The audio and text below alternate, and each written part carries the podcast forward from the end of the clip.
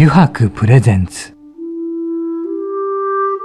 中原茂の「ただ風の中で」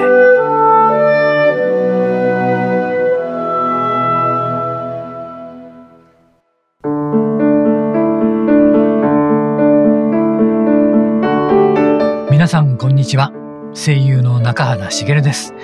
油白プレゼンツ中原茂の「ただ風の中で」今週もですね横浜駅から徒歩10分ほどのところにあります。油白横浜本店ショールームよりお送りしていきます。さてね皆さんまた今週もですね先週に引き続きね、えー、東大合格請負人こと株式会社合格者代表のね時田博光さんをお迎えしてるんですがねまあねいつもそうなんですけどもね、えー、あのー、最初からもう興味深い話の連続でですねどのねなんか業界にも当てはまるんだな同じのなんだなってなんてこともね思いましたね。自分たちのね世界にもお芝居の世界なんかにもね当てはまるななんて思いましたしねはいまたね今週もですねちょっといろいろまだ聞けてないお話もあるのでね、えー、聞いていきたいと思いますので皆さん番組最後までゆるりとお付き合いください。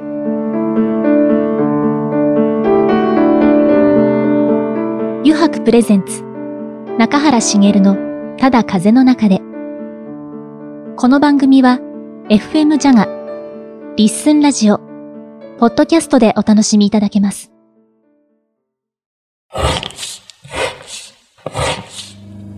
油白の革製品は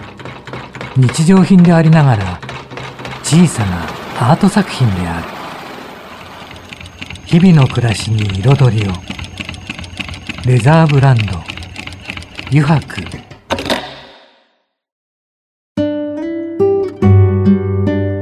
油白プレゼンツ。中原茂の「ただ風の中で」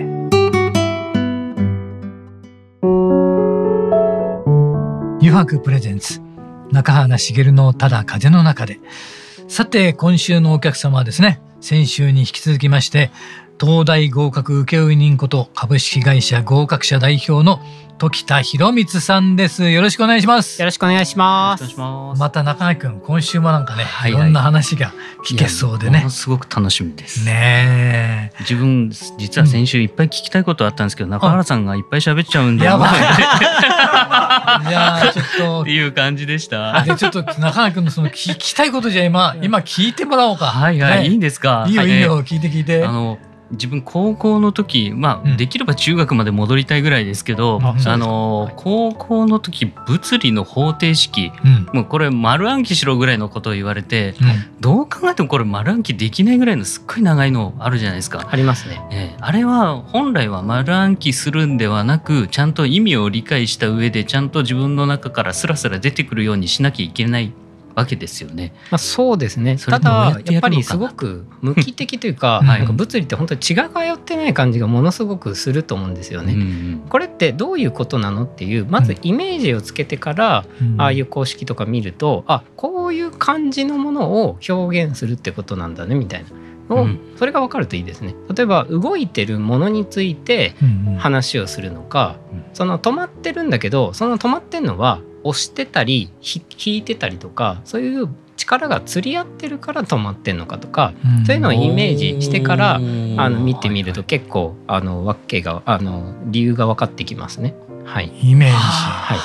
い、イメージはやっぱ映像化するってことですね。どんなのかっていうことですよね。で物理ってあれってすごくあの、えーと勉強する時に私は言うのはこれは未来を知るための勉強なんだよっていう物理って未来がわかるんですよ。あ未来わかるんですか？これが10秒後とか、ええ。ー、N 秒後とか100秒後みたいなそういう時にどうなっているかとかどれぐらいのパワーなのかみたいなそういうのを表現できたりするんですよ。で実際にその私の生徒で、えー、ともう勉強全然できなかったんですけど野球がすごい好きな子がいて。はいはいじゃあその野球でその、えー、とボールがなんか150キロとか160キロみたいな感じでいくときにどれぐらいのエネルギーなのみたいな。例えば大谷翔平選手がその投げたボールってどれぐらいなのっていうと、あの簡単に言うとママチャリであの軽く漕いでぶつかるぐらいの衝撃なんですよ。あの弾がぶつかったとしたら。したらあの自転車でぶつかるの危ないよっていうよりも、はい、大谷翔平選手のボールが直球が当たるぐらいの威力だからねって言った方が多分野球少年たちは「えそれ怖いじゃん」みたいな「わかります、ね、危ないじゃん」みたいに多分なるはずなんですよ。そういうイメージ作ってから物理の勉強するといいっていう感じですね。はい、そうか、はい、まず興味を沸かせるというか、そうですねそこですよね、はい、やる気にさせるのはまず興味を沸かせるってことですよね。そのボールも例えば鉄にしたらとか、はいはいはい、純金にしたらとか、うんうん、スピードがもっと上がったらどうなるかみたいな、はいはい、あとはあの、えっと、アニメキャラクターが、はい、そのパンチ力がどれぐらいなのかとか、はいはいはいはいはい、カメハメハがどれぐらいのエネルギーなのかとか、はいはいはい、みたいなのをこう計算して、はい、あこれすごいみたいな。これちょっと人間出すの無理じゃないですか、でもそれだったらばその物理をもっとちゃんと勉強してやってみようかなって思って、勝手に計算する勝手にどれぐらいそうなっちゃいますよね、興味が出てきちゃって、あれどうなんだろう？これどうなんだろうって、はい、え先生どの公式ですか？みたいな、うん。いやこれはこのエネルギーがこうやってなってるだろう？みたいな。どうしたらどの公式みたいなあこれですねみたいなじゃあちょっと代入してみんなみたいなあみたいな勝手に計算するんですよ。はい、それ見てると面白いですね。な同じなわけですね、スポーツの練習をしているのと、その物理のやることが解くってことが、同じとこに乗っかるってことですね。そうです。はい。そっか。全然違うもんだって捉えちゃうから、はい、最初から間違っちゃうわけですね。そうですね。はい。なんか自分にはなんか縁遠いというか、うん、なんかこいつなんか話しかけてもなんか帰ってこねえなみたいな仲良くできないじゃないですか。はいはいただの文字列でしかないようなものが。ねはい、なるほど、そっかイメージね映像化するのやっぱ大事ですね。大事ですね。あ、マファ君、まあ、はいはい、ちょっとまず俺がいい先に。それもう仕方ないですね。どうぞどうぞ、もちろんです。もちろん、ドクターさん、いろんな生徒がいるじゃないですか。はい、それによって、あの、教えを分けてることってあります？何か。あそれはすごくありますね。こんなこんな感じなんだとか、はい、えっとその自分で、はい、あの喋った方が学びが、はい、あの早い子もいれば、はい、たくさん書いた方がいい子もいれば、はいはい見た方がいい子もいればみたいな、はいはい、いろんなタイプがいるんですよね。はいはい、その感覚的にドババババって言った方がいいタイプと、はい、あのこれが時速あの50キロぐらいのものが、はい、えっと、これぐらいの個数って言った方がいいタイプもいれば、みたいないろんなタイプがいるんですよね。はいはいはい、えっと、タイプを間違っちゃうと全然響かないんですよ。えドバババってどういうことですか？とか言われる。なるほどね、はい、そうですそうです。はい、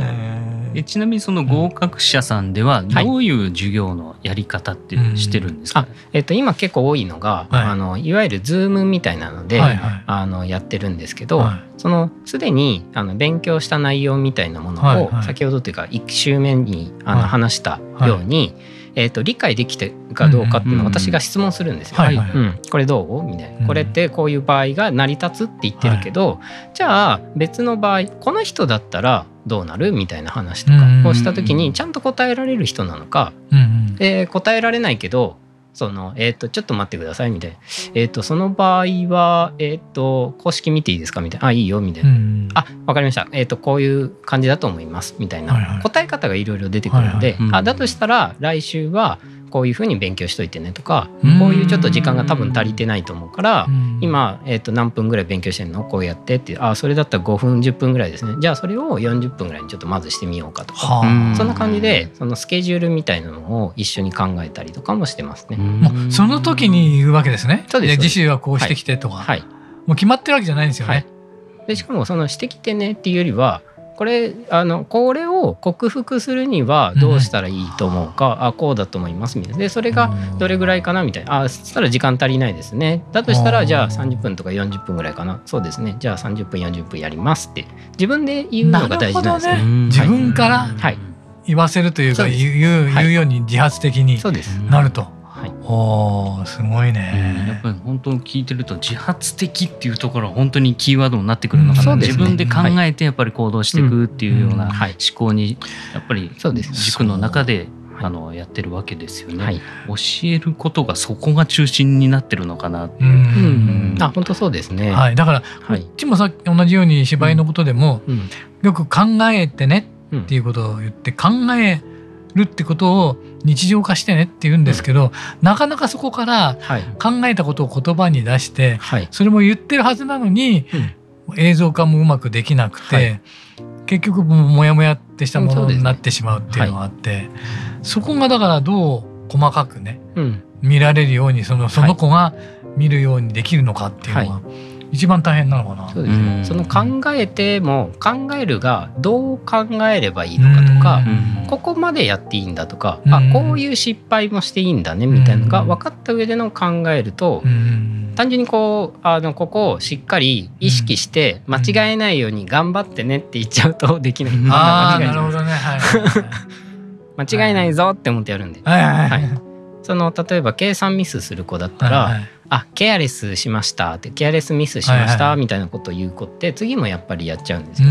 じゃあどういうふうにえー、どこで間違ってるのかっていう時に自分が見たものと書いたものがずれてたりする子がいるんですよ。はいはいはいはい。ここにはプラスって書いてるけど、はい、自分が書いてるのはマイナスって書いちゃってると、はあ、そこのずれみたいなのがあるんだとしたら見て書いたものを右手で押さえて、うん、読んだところを左手で押さえてっていうことをする、して、それを確認したらあれ？プラスがマイナスになってるみたいな感じで、そこで気づける可能性が高まるんですよ。でスピードを置いといて、そういうことをまずやってみてみたいな。でそれでやらしてみるとできる可能性が高まって、あじゃあこうやって練習やってみますみたいな話になるので、そういう何か自分の課題になってるのかとか、うん、どこが間違えてるからどうしていけばできるようになるかを一緒に考えるような感じですね。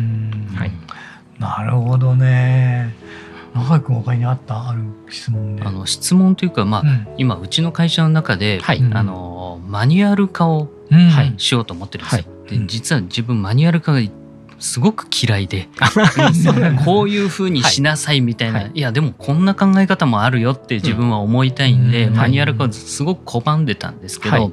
あのマニュアルって結局教科書みたいなものじゃないですか。うん、そうですね。であんまりやっぱり理由っていう、まあ、そこに行き着いた理由とかあまり書いてないものが多いと思うんですけど、うん。はい、あのうちで作るマニュアルは、あのそこに行き着いた理由あの考えてここに行き着きましたよっていう理由をしっかり書くことで、うん、ああだからこれをするんだねっていうふうに理解させるマニュアル作りを今しようと思ってるんですよ。うん、はい、すごいそれは。まあ、それがなんかあの話聞いててあ近しいものあるなっていうのでちょっと、ねはい、あよかった。間違ってなかったかもっていうような感じなんですけど、はい、そこで何かプラスこういうこともしとくと、いいんじゃないかっていうアドバイスがいただけたら嬉しいです。今おっしゃっていただいたストーリーってすごく大事でそのあそういう感じでやってるんだっていうのと同時にどういうことをしたらここは間違いだったとか、ここでこれぐらい自分は考えたけど結局今回は使えなかった。でもこのタイミングで実は使えるみたいなその意義がある意味のある間違いだったり何もしていなかった時間っていうのがあるんだよっていうその別のその仕事でここから実はこっち読むともっとわかるよみたいな。だからその1話完結ものっていうよりはちょっと伏線みたいな感じのストーリーをたくさん知っていると、あこういうふうにもう仕事って見えるんだみたいな。あだとしたら別に自分がなんか1時間2時間ぐらいかけてこの作業してて結局何もできなかったけどそれってああ自分はダメだったんだなって思うんじゃなくてあ結構こういうことをあこんなすごい人でもやってんだみたいな。あじゃあ自分でこの時間別に無駄じゃなかったんだねって多分分かってくるのでそういうこう行き詰まったところとかだけどその行き詰まったやつが結局こっちで役に立ったんだよみたいなものとかまだこういうのがないからこういう機会がないからあのできてないけどこういうタイミングがあったらちょっと教えてほしいみたいな のとかいうのがあったらもっといいかなって気がしました、ね、なるほどね、はい、多岐に道を、ね、ストーリーを。ただそれマニュアルの中に全部入れ込むのはなかなか難しいですよね。だから、えっと、記号とかで結構つけとくんですよね。はい、私もあのセットによくやるのが、はい、その星マークとか、ハートマークとか、うん、なんかいろいろこう自分なりにこうあってでそれを、えっと、見たらどこを調べに行けばいいか分かるので本当に記号でいいんですよ。記号、はい。記号ね。あと付箋の色とか、はい、付箋をなんか上に貼る場合は重要度が高いとか横に貼る時はあの1か月後ぐらいでもいいみたいな。下はいつやるかちょっと期限は決まってないけどとりあえずなんか今思いついちゃったからやっとこうみたいなとかそういうなんかいろいろ工夫があるんで。はい、なんかそういうのもやってみるといいかもしれない。はい、さも自分がやってる すごいね、今のアドバイス。は。これは嬉しいアドバイスですね。ねあとそうだいろんな話をしていただいた中でこれ聞いてなかったことがあるんですけど、はい、合格者、はい、ここの変ですけど事業内容とかってどういう感じになってるんですかね？えっと主には、はい、あのまあ私が東大合格請負人って名前ですから、はい、大学受験なんですけど、正直中学生も教えてますし、小学生も教えてるし。あの本当言うと大人の人も実は教えてたりとか？ですか そうなんですね。大人の人どういう方がいらっしゃるかっていうと、例えばあの今ニュースを見て、なんかポカーンとしちゃって、なんかちょっと今更周りに聞けないどうしようみたいな。なんかそれをあの教えるというかそのニュースを聞いてこれはこういう解釈なんだって人に喋れるぐらいのことを一緒にやったりとかそういうのもやったり広いですね。広いですね。はい、はい、学びはもう多分ボーダレスなのではい。あと時田さんさっきちょっと雑談の中でも出てきたんですけども、はい、一つの科目じゃないんですもんね。そうですね。すべての科目す。べての科目で、はい、そういう人っているんですか？いやあ見たことないですよね。すべての科目を教えてられる。はい、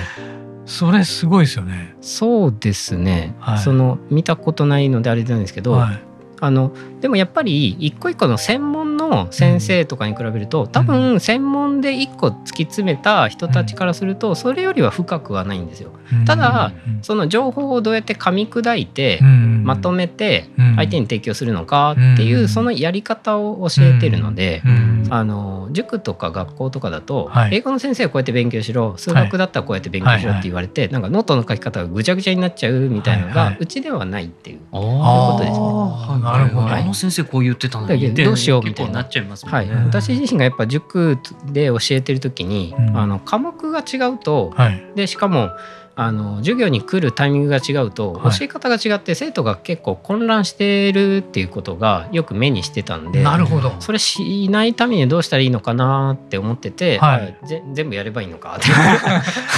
て。で、えー、教えることは基本同じでそうです。科目が違うだけだと、そうですそうです。確かに、うん、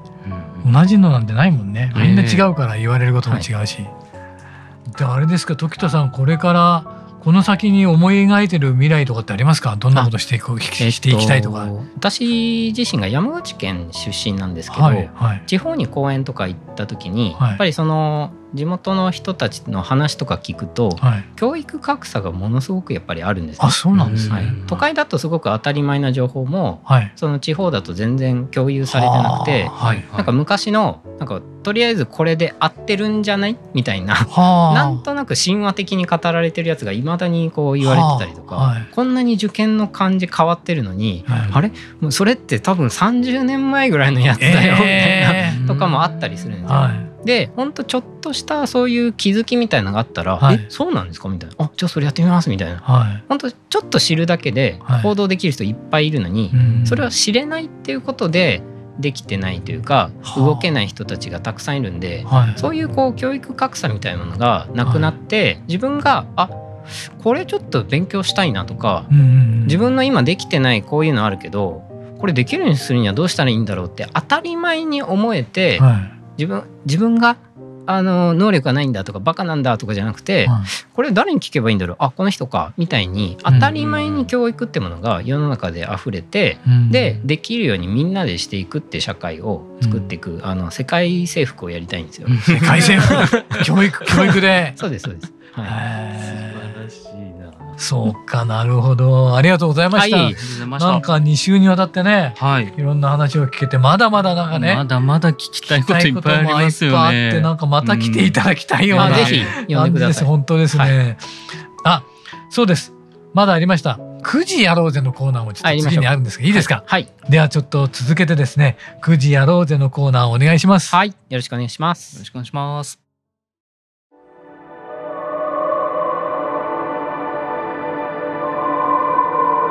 油白プレゼンツ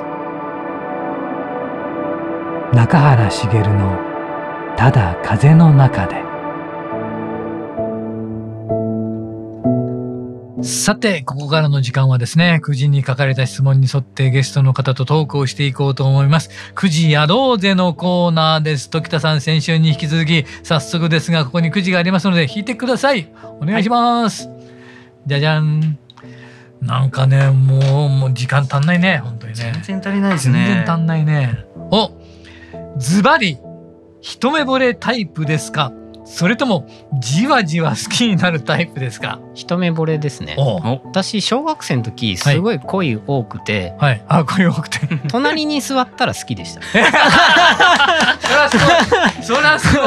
はい、そりゃすごい、はい、いやもう本当そんな感じでしたね。あの、本当に消しゴム貸してくれるだけで、はい、あ好きなんじゃないか 勘違いしやすいタイプ素晴らしい、はい、じゃあ次行きましょう、はい、すごいねそれなかなかすごいな、はい、でも案外みんなそんなんだったかもしれない、そういうかもしれないですよね、ねはい、あ地元の山口県下関市がどんなところか 時田さんなりに紹介してください。なるほど、はい、えっとまずは自分たちの町が好きですね、はい地元の人、はいはいはい、その好きさっていうのが、はい、例えば、はい、よその人が来たら、はい、ものすごくじろじろ見るんですよね。要は、どこから来たのかっていうのを全然知らない人にも話しかけたりとか、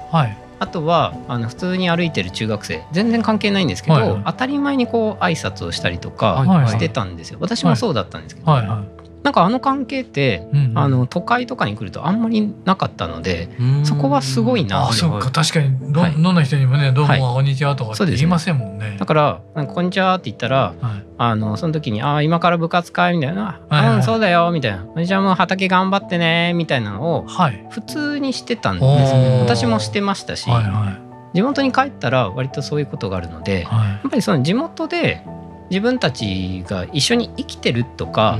あの暮らしてるっていうで違う人が来たら、じゃあどういう人なんだろうっていうのを興味深くこう見るというか、伺うというか、そういうような精神の人たちが多いのかなっていう印象が、は。い、ありますね。あともう単純にお魚が美味しいっていう、はい、ですね。はい、多分場所柄なんですけど、九州の人もあのいらっしゃったりしますし、あと韓国の方から、あのフェリーが、あのあったりとかするんですけど。その往来があったりするのでなるほど、ね、いろんな多分人たちが住んでるのでわり、はい。はい、かしいろんな文化をこう取り入れて、面白いものやっちゃおうとか、はいはい、知らないからえそれ何なんだろう？っていうので、じろじろ見ちゃうみたいなのがあるんじゃないかなと思います。はい、防犯にもつながりますし、ね、そうですね、はい、はい、お願いします。えこれがラスラストでしょうか？あ最後に来ました中垣ちゃん。はい。最後に来ました。チャンス。中垣くんが好きなことを聞けるという。えー、なるほど、はい。聞いちゃったんですけど、じゃああのーうん、YouTube のリクエストをしたいんですけど、はい。あのなんか国あのブラジルの歴史っていうのを、はい、あの話されてたじゃないですか。はい、現代史的な感じの、はい、えー、自分イタリアに行くことがやっぱりはい、あの今行けないんですけど、はい、多いんで、うん、イタリアのちょっと歴史と、はい、あの現代史的なあの、はい、まあ、政治的なところとか、そういうのって結局言ってはいるものの知らないんで、うん、ちょっとそれ YouTube で今度やっていただけると嬉しいなと思ってます。やりましょう。あ、すごい。すごい。素晴らしい。イタリア面白いですよ。はい。そのやっぱり芸術とか見たりとか街の風景見るのも、うん、まあ、京都とか鎌倉とかそういったところもやっぱりそうですけど、はいはい、文化の歴史がどういう経緯があってそういう形になったのかとかそういうのが分かってくるとあの質問もどんどんあのしたくなりますし、はい、その街のことがもっと多分好きになりますね。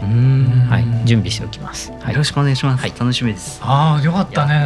ねこれ嬉しいです。はいいや時田さんありがとうございました。はい。もう9時やろうぜのコーナーもね楽しかったけど中垣君、はい、2週どうだった？いやもうめちゃくちゃもうもっと聞きたいこといっぱいあるぐらいなんですけど、うん、あの1週目で、あの欲しいもの何ですかって、あの聞いたじゃないですか、その時「島」って言ったのは、これ日本列島なんじゃないかなぐらいの感じがしてきましたね。聞いてたら。全部ね。日本列島ね。そのぐらいの感じがするなと。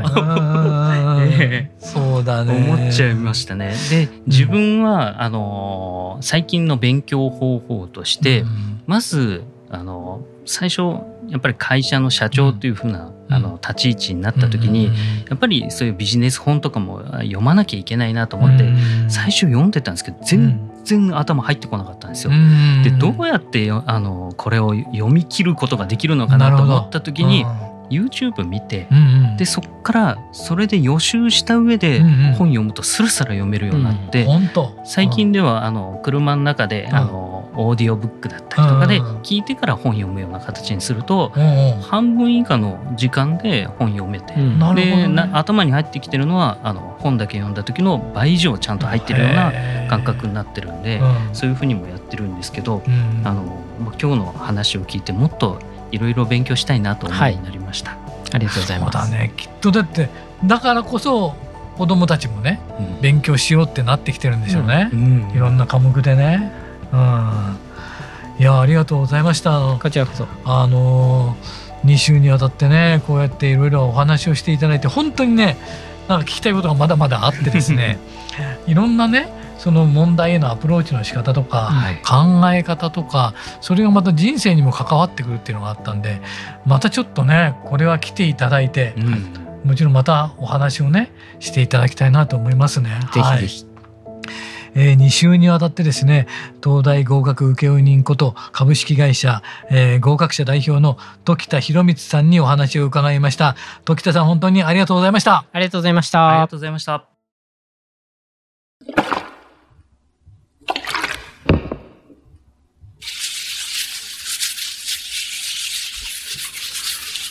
油白独自の手染めのグラデーションは川に新たな命を吹き込む。色とりどりの空の情景。青く深い海。誰もが感動するあの一瞬を閉じ込める。レザーブランド油白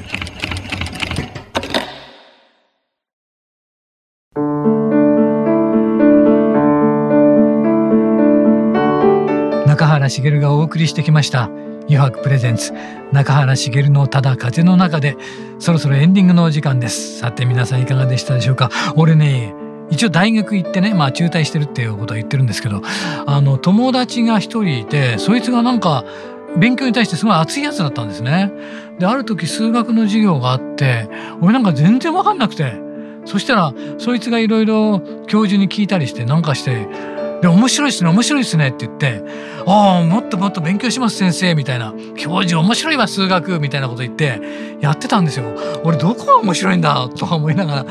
でも、今ね、時田さんの話を聞いていてね、違う感じだったらな、俺も違ったのかな、とか思いますね。今の子たちもね、こうやってどんどんね、勉強にね、邁進していくんでしょうね。でもいいですね。こういう子たちが増えてくれると嬉しい。はい。えー、この番組ではですね、リスナーの皆さんからメッセージをたくさんお待ちしております。e メールアドレスはすべて小文字で、jaga.jaga.fm へお送りください。それではまた来週この時間にお会いしましょう。油白プレゼンツ中原茂のただ風の中で、お相手は声優の中原茂でした。